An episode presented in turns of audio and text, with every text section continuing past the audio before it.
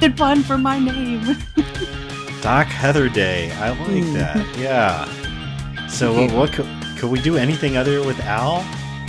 Hey, I feel like Um, why Al Earp? yeah, Um, yeah. hmm. Butch Cals. Uh, no, it's all right. Anyways, saddle up, partners. We're back with another rambling, rootin', tootin', shootin' uh, community rewatching 101. Yeehaw. Alas, without our most Western member today because Thomas is sick and or playing hooky. We, we never know with that wily Australian lad. But um, he's not going to be here today, and that's that's a shame because we are in for a treat. We are looking at season two, episode twenty three, a fistful of paintballs. Is this the first non-class titled episode since pilot? I wanted to ask, and I didn't actually check that out, but in my mind, that sounds right. I feel like you've brought it up before. When I feel like we have had another one that wasn't related to a class because I feel like we've talked about it. Maybe, Well, maybe. I think we've had a lot of names that don't translate very well to any kind of realistic class. That too, Right. yeah. But Oh, man, this, Abed's this- Uncontrollable Christmas. yeah, okay, there you go. Ah. So, uh, proven false right away. That's a good start to the show. Oh, well, we got Heather, we got Al, we got Justin. So we're here to cover this, the penultimate episode of season two. And we're, I'm really excited. This is, um, I think, the f- first two parter we're getting in the Yes. series. And uh, now I'm going to ask everything with a question at the end of my sentences because I'm not sure anymore. Okay. Um, but there you go.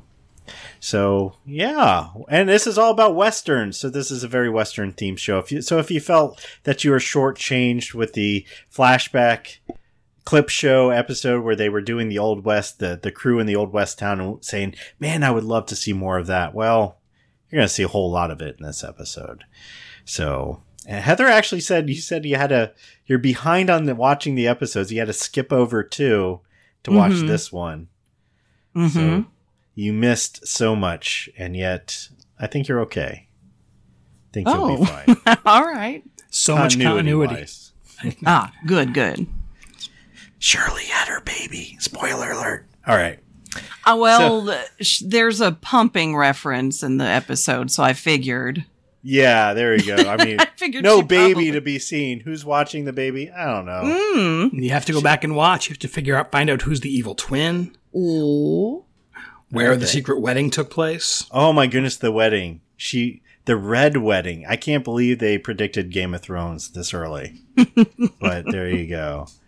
So what one thing I do want to talk about continuity wise and ask you guys about is uh, this major theme of this episode is Pierce being thrust back into the villain role, the on the outsies of the group here, and I was like, well, you know, when's the last time he was actually seen as a villain in season two? Because this was kind of a trending storyline, and then it just stopped. And so I went back, and it turns out like the last episode that he was seen as a clear villain was episode 16 when he was in the hospital and bequeathing everybody with gifts.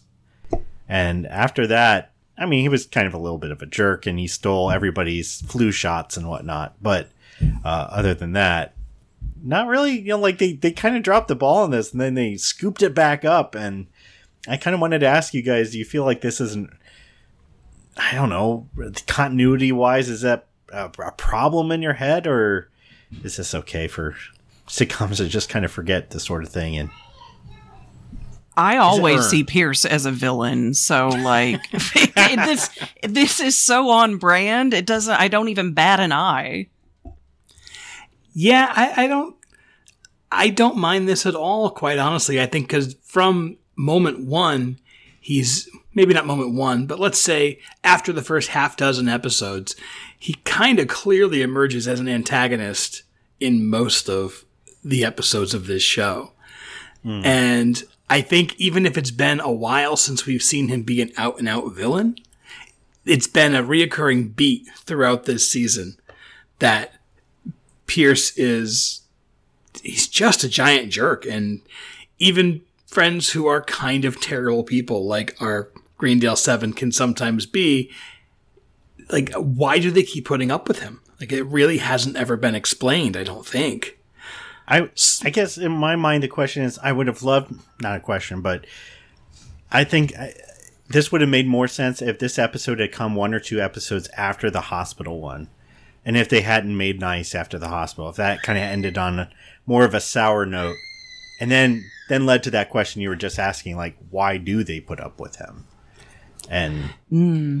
Yeah, I guess that's fair. Maybe there could have been. Eh, I, I think maybe I would have. Now that I think about it, I would have liked one other beat, one other episode thing where he does something just really vile, and you know that is enough to trigger this group meeting. I could see that, but as it stands, I, I didn't even notice until you brought it up. Okay, I was it was just just my my thought. I, I wanted to get it out of the way so we could clear that off the board and really concentrate on the episode. My other question to you guys is: uh, Do you like westerns? How do you feel about western movies, TV shows, etc.? I grew up watching them. That that was almost entirely the only thing that my father would watch. So westerns ran like a not 24/7 because he worked, but anytime he was home, he was in the living room watching westerns basically. Okay. So I've I've seen quite a few and I've I kind of avoid them now because of the extreme oversaturation, but I'm I'm pretty familiar with westerns overall. Like I I, I like them okay. I, I like them. I just think I was overexposed. Okay. Yeah, I don't seek them out, but I definitely enjoy a good western. I like. Um, I have more tolerance is the wrong word, but I have more tolerance for newer westerns than older ones. Tombstone is my favorite western. Tombstone. So, you know, I mean, that's uh, anything from Tombstone forward, I am probably in on. Uh, I love all the old Sergio Leone, so I mean, this movie has that in spades. And stuff before that, the John Wayne westerns, the you know uh, John Ford stuff from earlier, I've seen them, but I kind of have to push myself to get there. So, yeah, I guess it depends on the decade. But in general, I am not opposed. I just Yeah, they- remembered. I think I I think I reviewed a couple of westerns at least for uh, mutant reviewers. I reviewed we all Pale. Rider. Yeah. Um, The new 310 to Yuma was really good. I like Ah, that it's one. fantastic. hmm, haven't seen it. You- this this episode really made me want to watch of all things The Quick and the Dead. Yeah, with Sharon Stone. Yes, I don't know Raimi what it does- was. Sam Raimi is is a great I- um, match for a western, and a lot of people don't know that he did a, a really good western back in the day. I didn't Gene know that actually. Leonardo DiCaprio back when he was really young. Yeah, Yeah, Yeah, he was like the Oh. child sidekick, or whatever. yeah. This that is one. pre Titanic, so he's you know Oh my goodness, in his teens. fresh, fresh off of Growing Pains when he was in like. one of the I was about to say I watched him when he was in Growing Pains, so I was Yeah. already quite familiar and had a giant crush even before Titanic came out. Ah, who didn't? Who didn't? I know. Yeah, Tomb- Tombstone's easily my my favorite. I, I even quoted it in a sermon the other week. You know, run, you cur, run! You tell him the law's coming and hell's coming with you. You hear hell's coming. I mean, you can't do that without the giant, magnificent uh, Kurt Russell mustache that he has going on. I don't think So good. Kurt Please Russell's tell me you wore a mustache during the sermon. I have a giant beard, but it's Oh, that's probably true. makes me look like the I fat wanted- cowboy than anything else.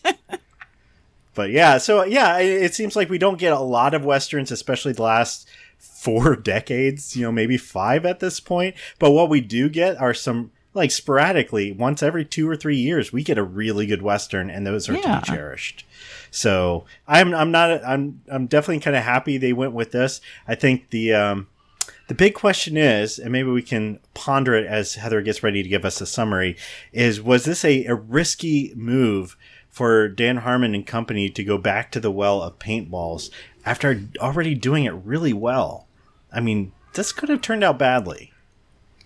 And uh, you know, especially you know, like sequelitis. Something gives you give it more budget, bigger scope, two part episode, and yet you're going back to a well of something that's very beloved and very recognizable for a young show. So, um, I don't know. The food for thought. All right, Heather, give us your summary. Howdy, partners. This here is a tale of a group of study partners turned amigos who have to turn on each other once again in a paintball showdown. During the schoolhouse's end of year festivities, Hot Legs Dean Pelton announces there's going to be a new paintball assassin game with a lesser prize than last year's shootout to keep them varmints from destroying the school. Pistol Patty steps in and says this time they're drawing guns to see who can take home a $100,000 prize, and the students go hog wild. It's every man for himself, but soon they gotta start swallowing their pride and slowly band together. The study posse, low on ammo and options, make their way to Fort Hawthorne to make a bargain with old pale-face Pierce. They make a mighty fine deal to team up and split the cash. With a handsome stranger known only as the Black Rider on their tails, the group tries to keep their wits about 'em as they fight for the grand prize. Soon they find out that Pierce was feeding 'em a line of hogwash and betrayed 'em for leaving him out of their activities, including what he reckons is a recent poker game. Turns out, tweren't a poker game at all, but a vote to see whether or not they should kick him from their group. Sit down a spell while we ponder over what's going to happen in part two of this cowboy conundrum. I love that so much. I, I was grinning like an idiot the entire time you were Yeah, we, we could end the Well episode right now. I think we'd be fine. Thanks for you. listening to Community Rewatching 101, folks. We'll be back in a couple Tip of the hat. Yeah, there you go. that's actually how Heather normally talks, by the way. That's Yeah, that's, that's, how that's everybody talks down yeah. I, south, I so. affect this uh, accent when I get on the podcast, but it's all Wild West, yeehaw. Yeah. Just as much as Al has that blue blood Conne- Connecticut thing going on, you know, always going to the yacht club and Yes, of course. Catch me on the weekends. I actually speak in a mid Atlantic accent. Ooh, All right. Well, wow, we've got uh, so much to talk about for a fistful of paintballs. The first of a two-part paintball season finale here, and um, I'll, I guess I'll kick us off by just saying, want to talk about the cinematography of this Oh. episode, uh, especially in the the first couple scenes here. Really, kind of set the tone of how different this is going to be. Uh, they they put a lot of thought into it. I again, I love how minimalistically they you know like a little bit of lighting changing, a little bit of set decoration, and then how they position the camera, and they can really make everything look so much different. And turning a school into a Wild West themed area is um, you would think it would be hard, but they do it so effortlessly. which uh, the set design is a huge part of it too. For me, it was so good. Like when they when they open up the the vending when they walk into the saloon, you know, through the cafeteria, and they open up like the secret entrance because they use the vending machines. I thought that was brilliant. I'd be fascinated to see a behind the scenes on this because I almost feel like the riskiest part about this episode is Dan Harmon going to the network and saying, okay, I need you guys to give me a whole lot better lighting and much cooler cameras and a much longer shooting schedule for this episode. It looks so good. Mm-hmm. And Josh Holloway, just toss him in. Yes. Why not? yeah. The Go Lost pull him out of Studio Yeah. 7. He's not that handsome. Oh yes, he is. oh yes, he is.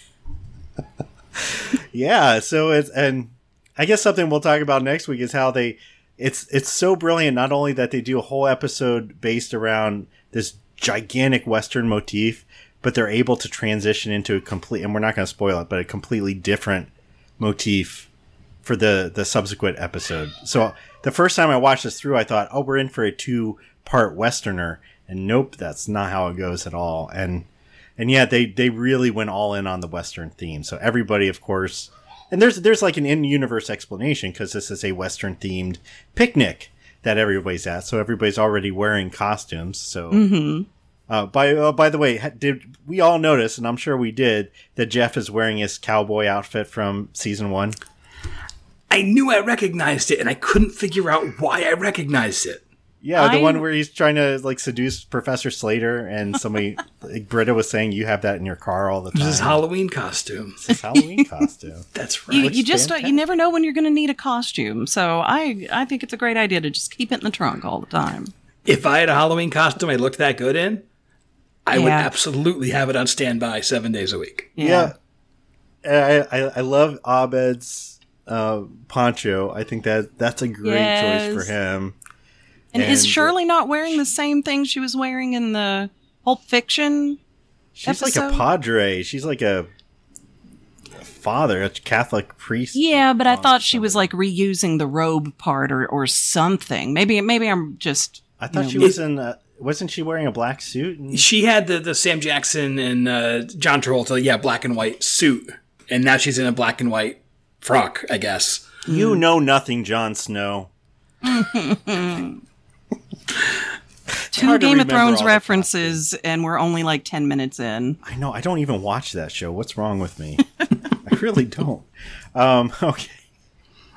And, and Troy is uh, Blazing Saddles. Fantastic reference. Okay. Yeah. There Oh you go. yeah, yeah. I thought he looked kind of old fashioned and I, I wasn't exactly going to the Blazing Saddles, but It's definitely a Blazing Saddles thing. I'm, I'd bet money on it. I do like how Pierce's outfit definitely reflects a man of means. Like it's a it's a pretty well put like an expensive outfit he's wearing. So there you go. And uh, Britta, do we have anything to say about Britta's outfit? Probably not. No. No, she looks good in it. Yeah. Yeah. Uh, Yeah. And Annie looks good in hers too. She, although Yes. if you notice at the picnic, she's wearing a much more modest version of that Yeah. outfit. I love that the, time- idea is she's been been through so much that like if the dress has been ripped almost completely she's, apart, her hair's like down. down to a leather bodice, whatever thing going on. This episode does love its slow mo Annie running, uh, which is probably all I'm going to talk about. but uh, I have known some friends who who pause this episode too much, and I'm just going to say, grow up a little bit, people. We try not to sexualize Annie. The show does a really good job, but we try not to. So yeah, I, I, I think the um, the the first couple scenes here, these really quick scenes. The first one with Neil and um, what did they bring back? Anthony Michael Hall. yeah, speaking of guest stars, that's a crazy cameo to show up for one scene. Like just the briefest of scenes, and he makes like one or two lines, and that's it. Anthony Michael Hall. Everybody, I think that's the last time he's in the show. He was, you know, um, but yeah, that was that was cool to see him. Like we have tons, by the way, tons of cameos in this one. I, I'm so delighted at that.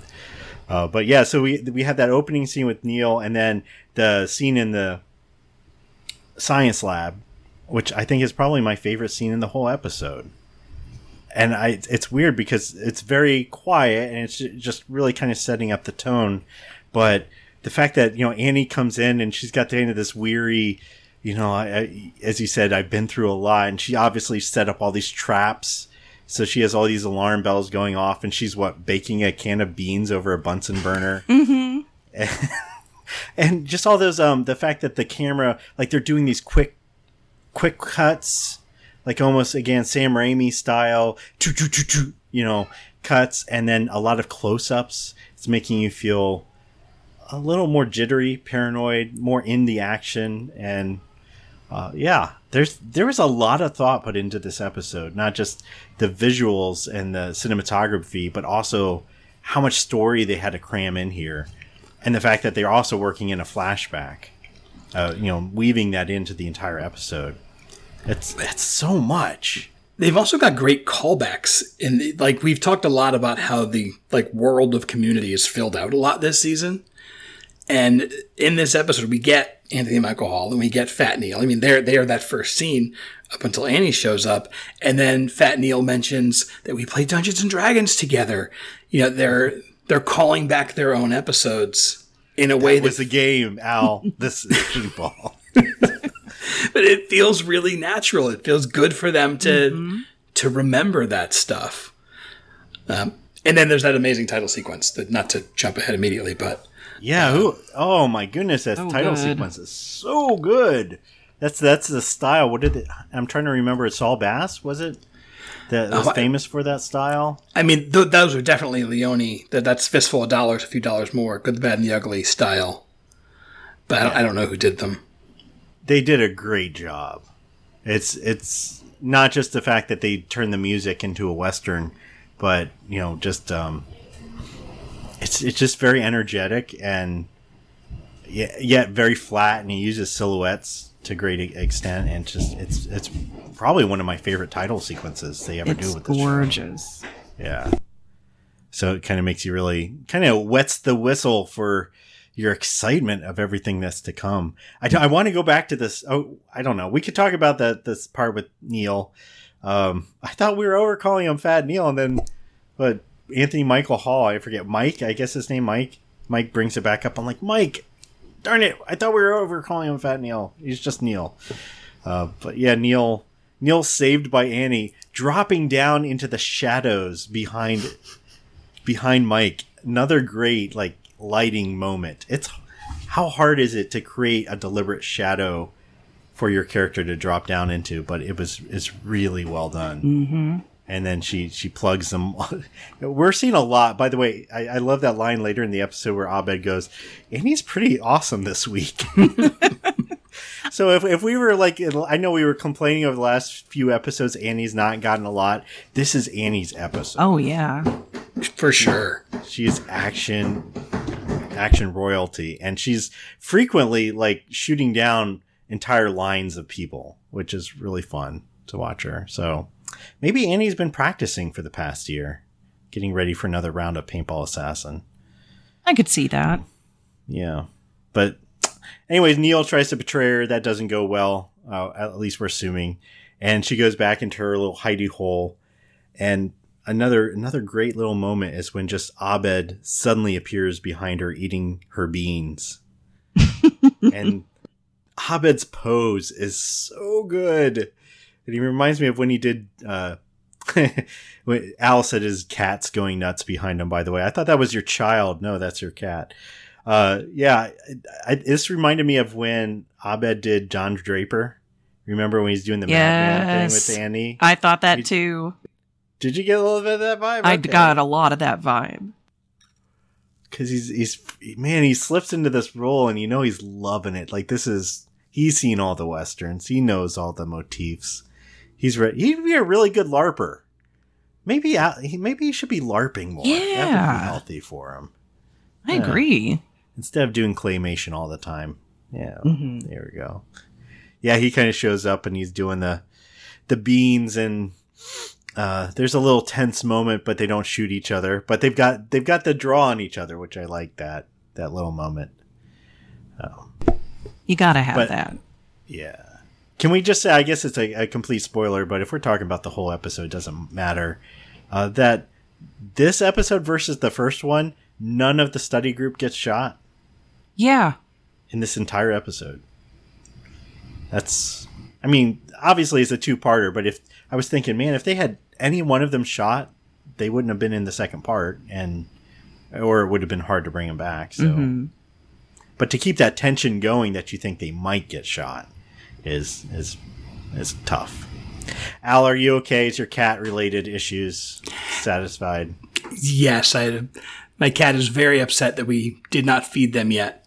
so it's uh, it's all good. They're kicked out of the house unless they start slamming into the door, which they sometimes do. So uh, we'll see how it goes. But if you hear a ruckus behind me, it is a revolution being led by my cats. Can you describe the ruckus, sir?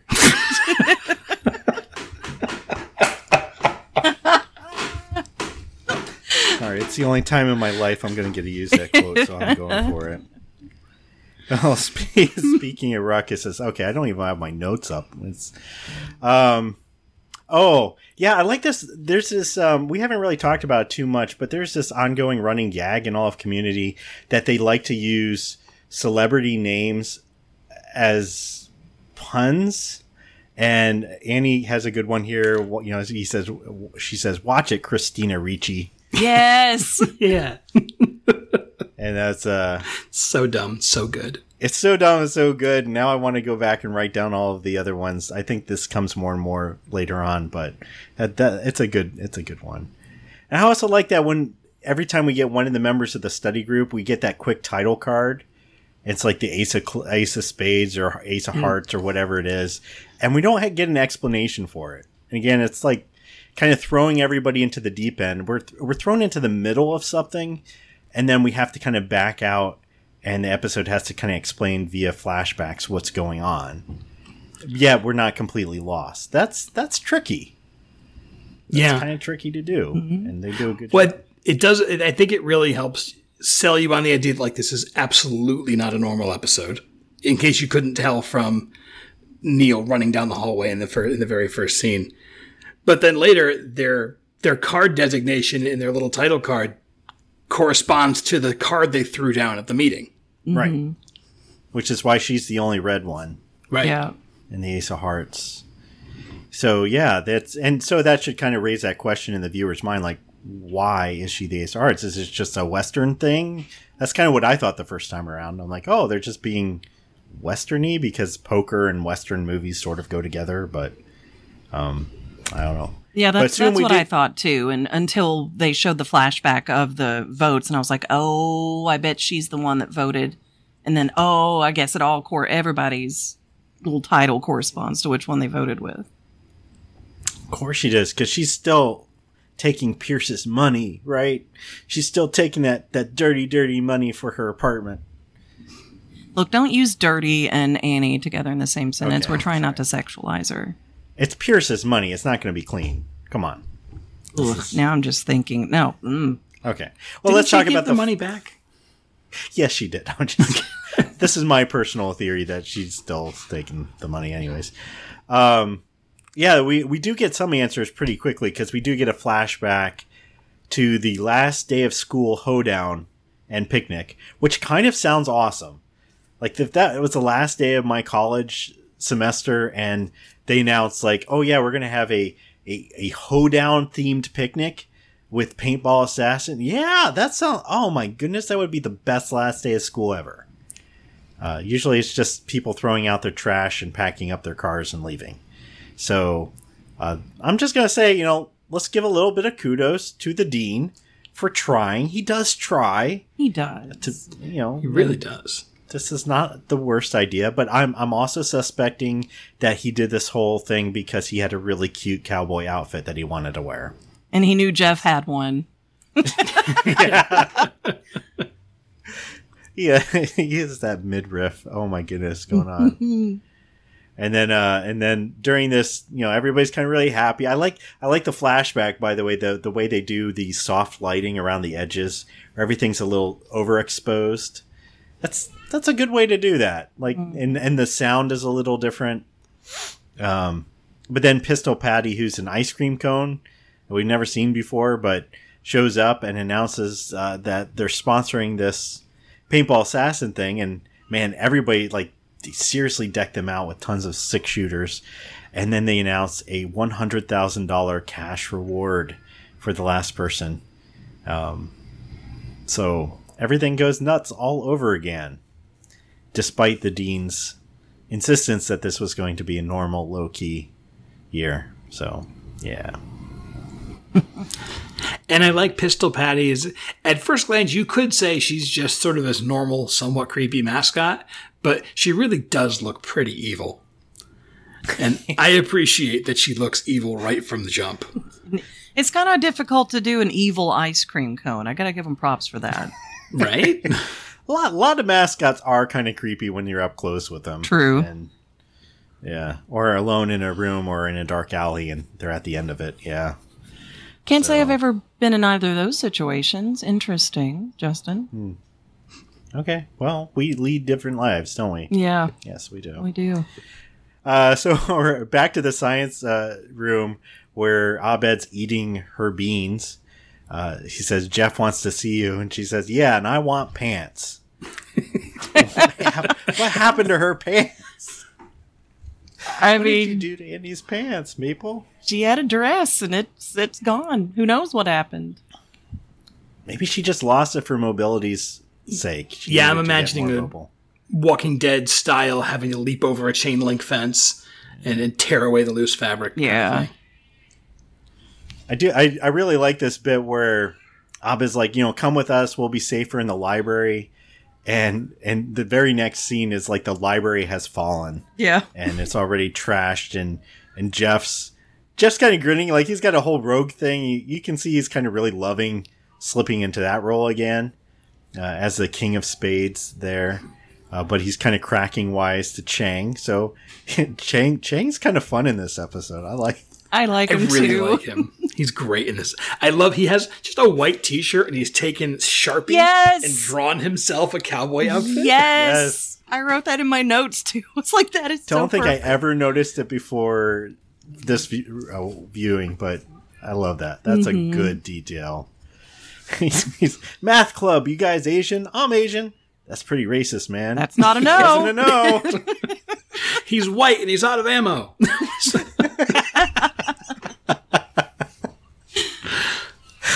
Ah, community always going right up to the line with the racist jokes, and yet not always offending with them. So you know, good for you. Uh and then uh, and then this great bit. Oh man, if you love old westerns, you are just gonna pee your pants laughing so hard when Abed stares down a guy and they do the flames and, the the, bird shrieking thing. what is that supposed to be? Okay, you know more about westerns, Al, or even Heather, and uh, like, what is that supposed to signify? Just that they're intense, or that they had the power of nature behind them, or that they had heartburn because they ate chili for lunch, or what?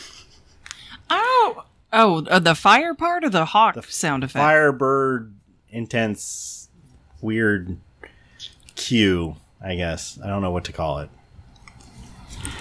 I think it's just you know things. It's it's a tense moment, so there's no other sound. Like they're not making sound, but you can hear the sounds of everything else going on normally behind them. You know, nature, whatever else. I don't know if I'm being eloquent there. Yeah, Yeah. I, I don't. I don't know if it's a specific reference, like a reference to a specific moment.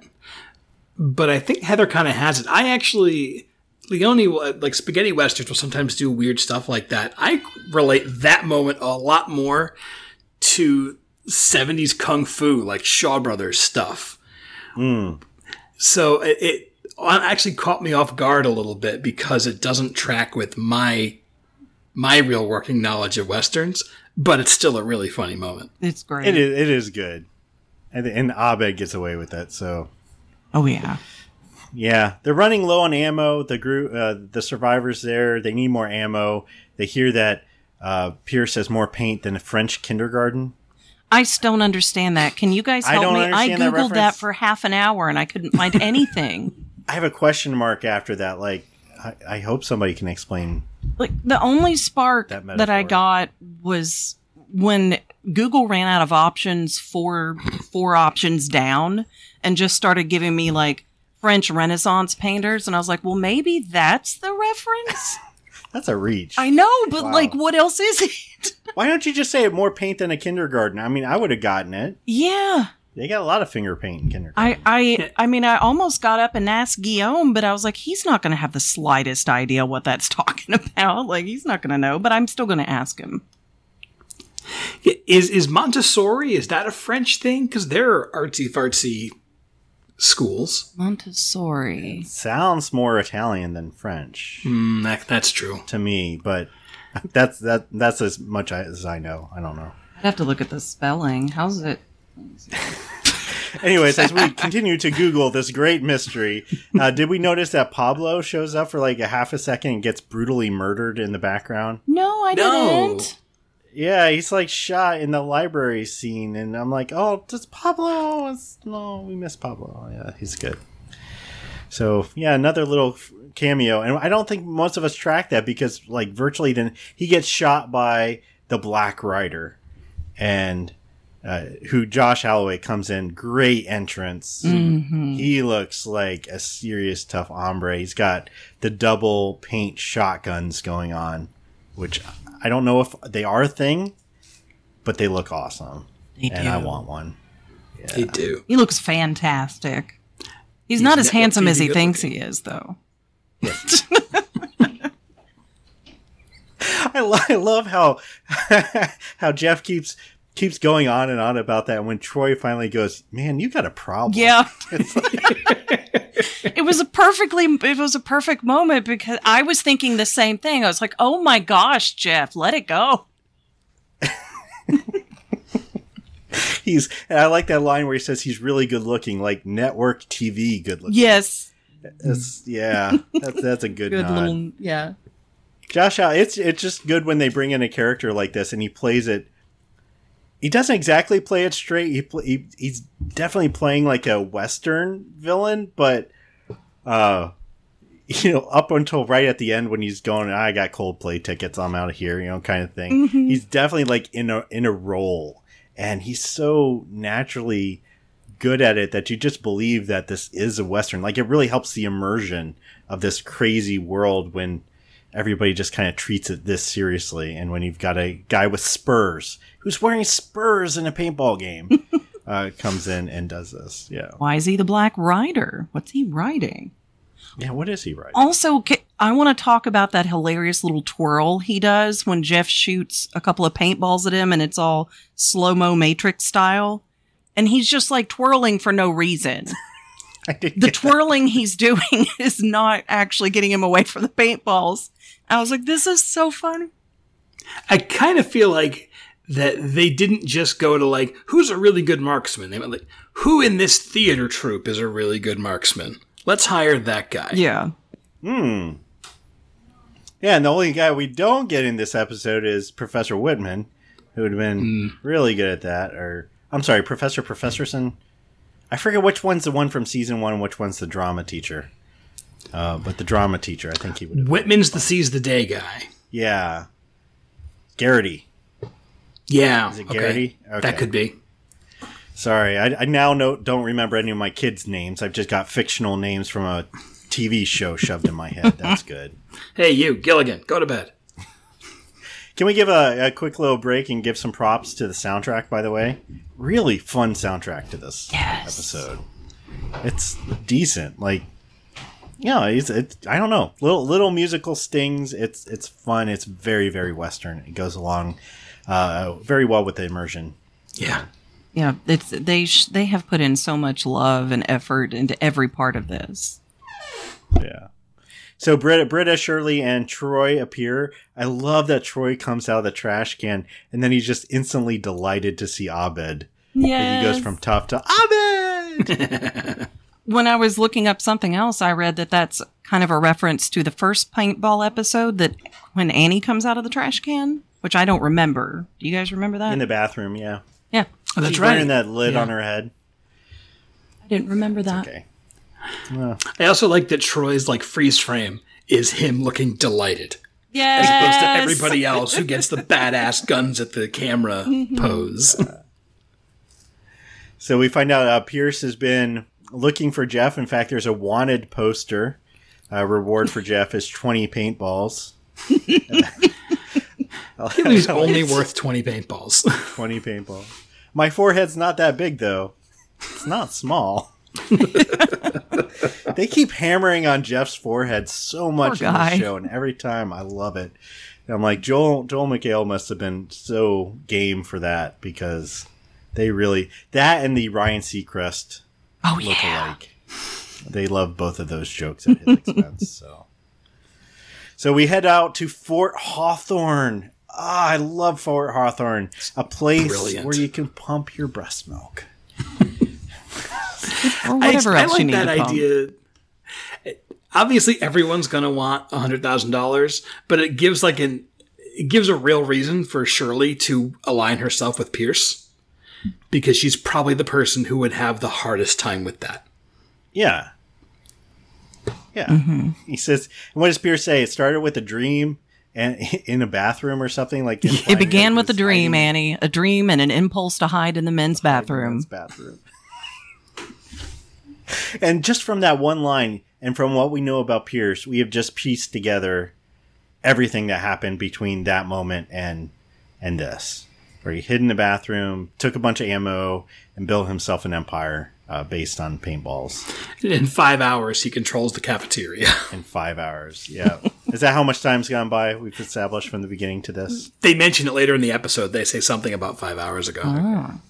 Yeah. Ah, the janitorial staff is going to have another lovely cleanup session after this. I don't see how they wouldn't all quit. I would, would quit. think. You would think. Yeah, I love. Uh, let's talk about Fort Hawthorne. It is is great. It's nice to have a little break in the constant shooting action to watch what happens. You know, for, with the survivors, which apparently involves both Vicky and Garrett dancing in the most awkward, awkward ways, and yet I love them both. I think this is my favorite Vicky moment. Yes. The entire show It's her so just good. Mm-hmm. kind of doing this little sashay thing, and then, and then Garrett doing about the same thing. Oh, ah, it brings such such joy to my heart. And Leonard is on keys. I love that. I Yeah, love Larry's it. on- and uh, Starburns is the doorman who's taking their weapons and, by And the way, drugs. drugs. Put it in the bag. I- I- he's holding a lantern too, which I think is a nice little touch. Mm-hmm. It's a good westerny, and his hat already kind of looks western. So he's. I know. I was about to mention the hat. It's perfect. it's great. So yeah, they uh, Pierce basically has a proposition for them, and they have a candlelight dinner, which is just great when you really notice what they're eating. Oh, the It involves Twinkies are wonderful tonight. I found it, by the way, when Pierce welcomes Yeah. them to Fort Hawthorne. He goes, My study group, how long has it been? And I was just five Oh, hours. Oh, yeah. Too long. too long. Too long. So they've raided the vending machines to make this dinner, this feast, which I don't think anybody really eats, but it's there. Um, and and they're kind of talking about like Pierce is like, you know, we, we can work together, and they're like, well, you've kind of been a villain this year, and he's like, how? And you know, they're kind of all muttering, and I, I think somebody says like, well, you raped the Duquesne family. Abed said that. Yeah, like oh, uh, of course Abed would remember that. That's going to be he's holding such a grudge over D and D. Um, but yeah, I do like this line. So so Pierce asks him. He's like, I need you guys to go do a an ammo run. You know, there's there's some ammo that you could go get. And Jeff says, "Well, I'm not risking my butt hauling ammo back for the guy who has Vicky dancing for Twinkies." and he goes, "She's a dance major, Jeff. She loves Twinkies." so I guess we know Vicky's a dance major. That's good to know. I would love to see the dance curriculum at Greendale. If you spend a fortune on tearaway clothes, let's just. but yeah, that's uh I don't know. So he kind of he kind of ropes them in. And Pierce once again the master manipulator. Kind even though they don't have a reason to trust him and he has betrayed them in the past, they still go along with it. So do we really blame Pierce at this point or also the naivete of the group?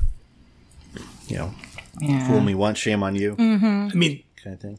this is Pierce like in his element. This is Pierce. Uh, is yeah, I've said before the Dungeons and Dragons episode was peak Pierce, and this might be peak Pierce because he is just doing what comes naturally, and it's put him like on top of the world here. So I have a hard time uh, shaming him for just doing what comes naturally to him. He does have that. He's perfect for that rich oil baron, that evil oil baron kind of Yeah, role. I mean, it's, it's such a good fit, and you instantly know, like, even a little bit of power, he knows how to wield it. He knows how to control people and get what he wants from them.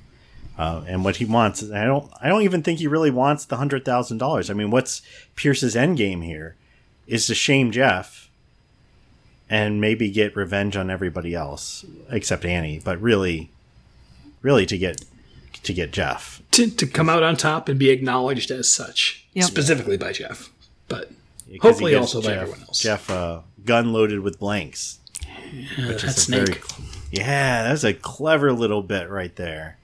And how Annie ends up with the gun, then the Black Rider grabs it, and right when we think Annie's going to get shot, it's it's not shot. She's not shot. Uh, I, I do like this little. By the way, it's going back to Chang because Chang's kind of woven in and out as he keeps betraying different groups, and apparently he betrayed the cheerleaders alliance, who are all wearing cheerleader outfits on Hoedown Day. I might add.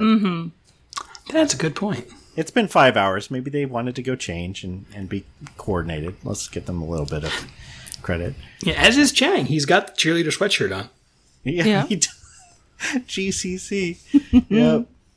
I like what the uh, the lead cheerleader says. I sentence you to Pretenzi's death. Pretenzie's death. I thought that was Kendra with a QU for a minute. I'm like, oh, is she in this episode? That'd be awesome. And she is not. I'll also don't say this starts the, the, the motif of Chang running around blindfolded, yes. which it feels to me, and I- it's been a while since I've watched the movie, but really feels like a nice call to Eli Wallach in The Good, the Bad, and the Ugly, who's constantly sort of in trouble and on the run. It really feels like a, an Eli Wallach thing to me. Hmm.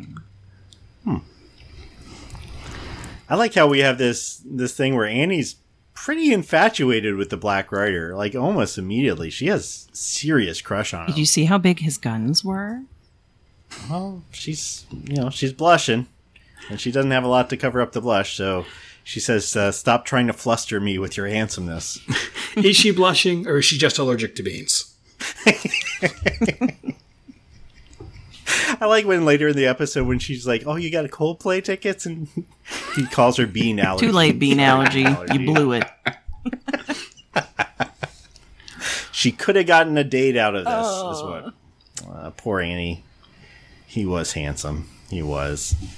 The uh, we get a little bit of uh, back to the anthropology room. I think this is this is a good way Yeah. to say goodbye to the anthropology room by completely trashing it, like so bad. And then we've got this shootout, which is uh, not much of anything. Like nobody gets hit. It's just there, and he runs away, and that's it. Uh, but yeah, I think they must run through all of their sets in this, right? I mean, we see the library, we see the, the study room, and we see the cafeteria, and now we see the classroom. And I think they Dean's probably office use is next. the dean's office is in here, and then the the the, the what do you call it? The, the green, the, the campus Yeah, square, The quad? that's the true. quad. There we go. Do you notice in season two they don't do nearly as many outdoor shots? I had not noticed that. Like season one, they're walking outside. They're doing a lot of stuff outside. Season two, I mean, there's a little bit of it, like with the trampoline and. But even those, it's like it feels like those are just like little sets that they've constructed versus they are they went to LA City College to film scenes. I don't think that they did that as much anymore. It's a good. I don't know. That's just a gut. But they do go to the dean's office. Uh, Dean's hiding in the. He's been shot so many times. He's hiding. He looks like he's been shot in the throat multiple times. Oh, That's awful. Yeah. I've been. Have you guys been hit by a paintball? I It is have. not fun. No. It is- Not fun. It's so much fun until the first time you're hit, and then you're like, "Oh, dang, that hurts." Yes, I then you want realize this why to- to take cover. Yeah, I don't want this to happen again. I'm not putting my head above cover. No, thank you. Yeah, it's it's not like somebody just. Fl- and I was talking with somebody the other day, and they said, "Well, they have these new paintballs that are more like gel capsules, and they don't hurt as much." I'm like, "Oh, thank goodness we've perfected that technology because, Only took us, what, 30 years? yeah, Is it bad that my first thought was, well, that's not as much fun? you are a sadist, so you know there's that to go with." Uh, Only on Tuesday Dean. nights. Only Tuesday nights. yeah, Dean asked, "What kind of ice cream company does this?" I don't know. you didn't screen them very well, Dean. That's yeah, that's on you, dude. Uh, there's this great little moment where he's he's hooking them up with the firepower because he saved all the guns from the first season, which is a really nice callback. That you know, where do all these guns go? I kind of wonder, like, did he just confiscate all of the weapons, including Chang's weapons, and say they're now mine? Like, how? It seems like it, but yeah, how? Yeah. Anyways, he's got it in a closet. You know, the keys in my shorts. He says. in this in this episode where there's so much going on that they just devote like ten seconds to him just pumping his hip out and expecting somebody to go fishing in the shorts, and then Troy just kind of glaring at him until he's like, "Fine, here you go." Yeah, that's that's a great joke. I just love that little bit. I felt like he was looking directly at Jeff when he was saying that too. He probably was. Oh, but, yeah. I mean, J- Troy's there too. Um, yeah, so I like that uh, Troy or somebody gets Chang's old gun down and Annie yanks it out of their hand. No, this is mine. I'm going to have a conversation with Pierce. the second Annie realizes like she's been batting for Pierce and trying to give Pierce the benefit of the doubt and talking him up to the group. And I guess we haven't really gone into this little subplot too much. Uh, but yeah, yeah, she was the one person. They they all were taking a vote to vote him out, and they said, well, it has to be unanimous. If one person says no, then he stays in. And she was the the holdout. And so she's been this holdout until the moment she realizes that Pierce once again was betraying the group by giving Jeff the blanks, the gun with blanks. Mm-hmm. And man, don't get Annie mad. Is all I'm gonna say. Because sweet Annie turns. This is like the most fierce I've ever seen Annie. Like, he, oh my I'm just like the I'm just still like pumping my fist in the air, like when she's just going for Pierce and she kicks that gun across the floor. Pick it up, pick it up. Oh, I got goosebumps. It's so good, and I think Pierce knows. Like he really crossed the line Yeah. with Annie, and Annie's the one person that she, he kind of likes, and even she now is no longer on his side. Um, that's not good. But but in the meantime, they go back to the, the cafeteria for this big showdown. Vicky is still there. She can't go back out there. This is the only life she knows. So, So great. she's still dancing. Ah. but yeah, I wrote Annie is ticked. Challenges Pierce to a duel. And they finally reveal the secret of the cards. Like the whole it, it, it ties in so nicely at this point and having this this shootout where she's just ready to plug him and he knows like she's going to get the drop on him.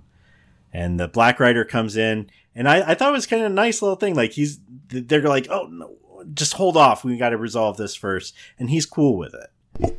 Like he's like okay but after that i'm taking you all down. That that was i don't know i like that little moment. That's that's that's cool. He's got he does have this sort of uh, I'm the bad guy with a code thing. Yeah. Yeah. honorable a little honorable there you're Can I- willing to shoot annie in the foot rather than somewhere Right. painful right Yeah. I also just want to mention it's really effective. It's it's I guess it's a trope, but I just think it's really effective when they go back to Fort Hawthorne and it's just all been ri- ripped down. Mm-hmm. Because we just saw it a couple of minutes ago, and as much as it's really funny, it's also just it's really cool, and it, they've created this whole little life in the cafeteria, and then we come back to it, and it's all just been ripped to shambles while we were off doing something else. I don't know. I found that to actually be really effective. i thought it was kind of creepy Yeah. it's like uh, sometimes in movies where you see the aftermath of something horrible but you're not shown what actually happened and your imagination fills in the blanks Exactly. it's probably more effective yeah, Oh, yeah. than anything that they could have shown so what happened i my guess starburns got into his drug bag a little bit too much started a shooting match and that was all she wrote Oh, I like it. That's my theory. Uh, in any Works case, yeah. So we get we get the the showdown, uh, which results in Pierce faking a heart attack, which is apparently his go to move. Uh, Ab- Abed says, "Yeah, last week he did that to get get out of giving me a stick of gum."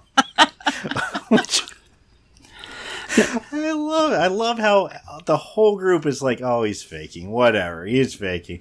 And the Black Rider's instantly like, he's dropped the whole "I'm a villain" act. He's like, "What? What? Guys, you gotta call nine one one. Come He's on!" it's- he's old. It might be real. Britta's like, "We warned you." Now, given that we're in season finale territory, did either of you fall for it at all? No, No, I didn't fall for it. I, I was a little. I guess part of me thought, well, are they gonna? But nah. I definitely had that moment too, where I was like, "Wait a minute, is that what how this happens? I don't remember anymore." Oh shoot! Mm-hmm. And I wasn't actually concerned for Chevy Chase or anything, but No, still, or not. yeah. But I definitely had a moment where I, I, I wasn't sure what they were going for. Mm-hmm. So great acting, Chevy. but it, yeah, and it, it lets Pierce, in a way, kind of be victorious. I mean, he, he kills the Black Rider. The gurgling was a nice touch.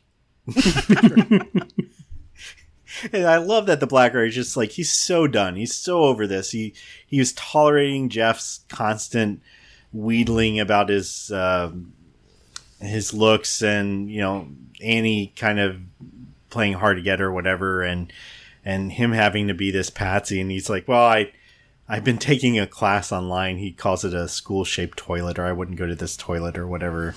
And he, he he delivers that great line like, "Oh, honey, this thing goes." so much deeper than you'd ever ever imagine or something like that and mm-hmm. you're like oh man what conspiracy like what's going on and that's kind of cool like they've they really do bench the whole consp- you you stop thinking about the hundred thousand dollars you stop thinking about the setup to all of this and then they bring it back and it becomes kind of this pr- prologue to what's going to happen next in the next episode, which we won't spoil too much, even though I feel like this ending bit spoils way too much as it is. I wish they hadn't done it. But, anyways, Chang finally gets gunned down, and he doesn't get gunned down lightly. He gets machine gunned by a, a strange white masked character in a truck. And what's going on, we don't know, but Greendale's in trouble. And this is only the beginning of the battle. So there we go. Plan B Operation Total Invasion. As stormtroopers come out, Red 5 standing by, White Clone standing by. There we Well, go. now don't call them stormtroopers. They actually hit something. That's true. That's true. But yeah. I love the way they all kneel before the ice cream cone. Yes. It's got a great sort of Emperor Palpatine thing going on. I was thinking of Lord Helmet from Spaceballs, right? There you go. I saw somebody had uh, did a cosplay of that for uh, Comic Con, and I'm like, oh, if I ever did a cosplay for Comic Con, Black Helmet. That's Dark That's Helmet. That's what I would do. That's that's I could pull that off. I could maybe pull off. What was the dog's name? Barf. Barf. Barf. Yeah. I could do Barf. I could do a John Candy maybe if I was taller. If I was Al, how tall are you? Al does not know how tall he is. It's it's a hard Al is question. destroying more. He's destroying more cats. Apparently, he's in the mm. background. So while Al figures out his cat situation, he wrangles those cats like we wrangled this episode. Oh. Let's head on into our report card. And Heather, man, you've missed so much. You've been hooky. You've been Yelp. uh, AFK. I, I think you were actually on the last two episodes. You just refused to talk because your union said that you Mhm. didn't have to. Yeah, I'm not going to cross so- picket lines. No. Mm. So we would we would appreciate it if you would grace us with your report card. Oh gosh, well I'm sure this comes as no surprise the way we're talking about it, but it is an easy, easy A, maybe the easiest A I've ever given. This is so genius. The callbacks, the cinematography, the set design, the music. It is just so good. Everybody is so into their characters and so perfect. Course, I'd like a little more Shirley and Britta in this, but it's so it's so great. Pierce, like you said, makes the perfect rich, evil, oil baron character. Abed with his poncho. Ah, all it's the costume design, I guess I should say. The costume design, the thought put into which characters would be wearing what and what shape it's in. For example, I love that Annie's dress started off real school marmy and then just ripped into this hot legs. We don't sexualize Annie, but we're definitely sexualizing Annie here. She she feels like she would fit in on a Firefly episode. Oh right? yeah, for sure, for 100%. sure. Uh, yeah, but yeah, easy, easy A for me. It's too good. The quotes are so good. All right, Al, are you okay? Your cats. I am okay. I was drinking water and did not realize I was on mute. I was trying to talk. But it sounded like you gargling. The Okay. gurgling was a nice touch, Al. It was a nice touch. Why don't you give us your report card, man? So my rep- the, my report card. I'm five six, by the way.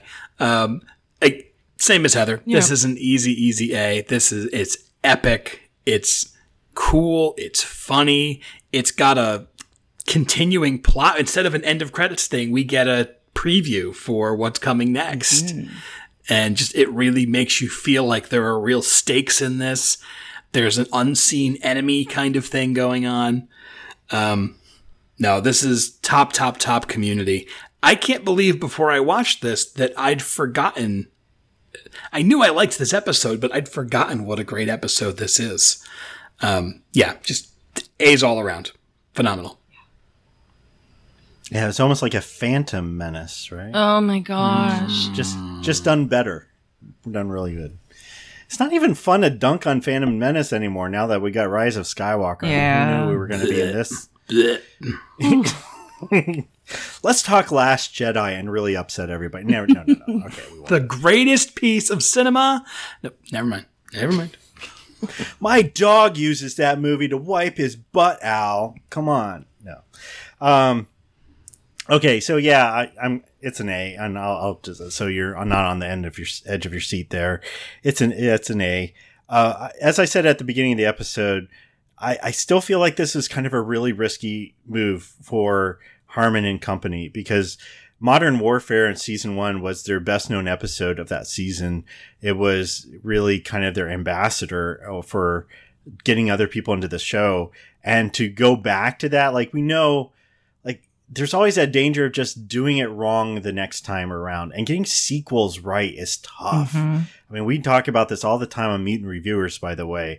Uh, as much as I love sequels, doing sequels right is is hard because if you if you stray too far away from what everybody loved about the original, then usually they don't give it much of a chance. It becomes an Indiana Jones and the Temple of Doom, and then you have to overcorrect and go all the way back to Last Crusade and and mimic the first movie all over again. Mhm. Um, whereas, like sometimes if you're too slavishly similar, then people are like, "Why bother doing it at all?"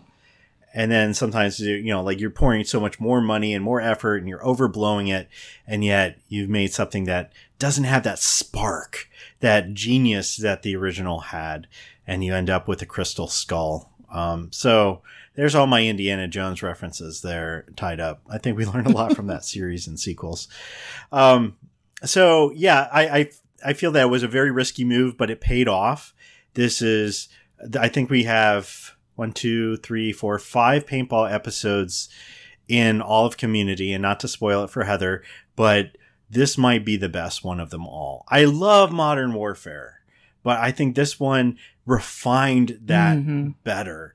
Like they they're more focused using the mes- uh, the Western motif was really good. Modern Warfare was kind of just riffing on action movies, but not any one specific one. This one really zeroed in on like, let's have fun with westerns. Let's have fun with paintball. Those two things go well together. Let's create this, this shadow plot against the school. Let's, uh, let's have this wrapping up this ongoing storyline with Pierce and the study group.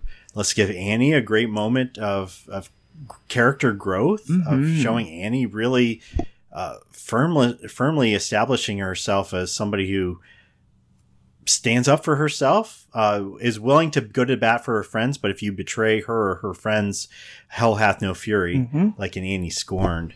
Um, great cameos, great use of. I mean, they pulled in so many of the extended cast.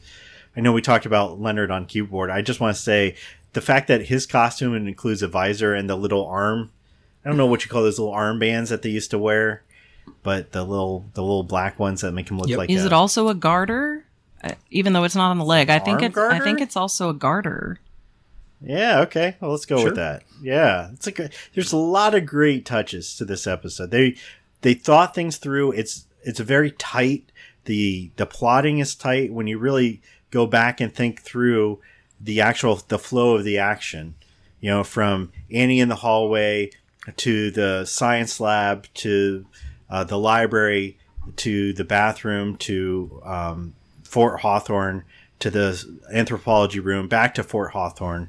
And I, I we had the little dean's office. They cover so much territory, but it's it gives you that feeling of like uh, just uh, just Story progression. of- Yeah, story of- progression and pacing.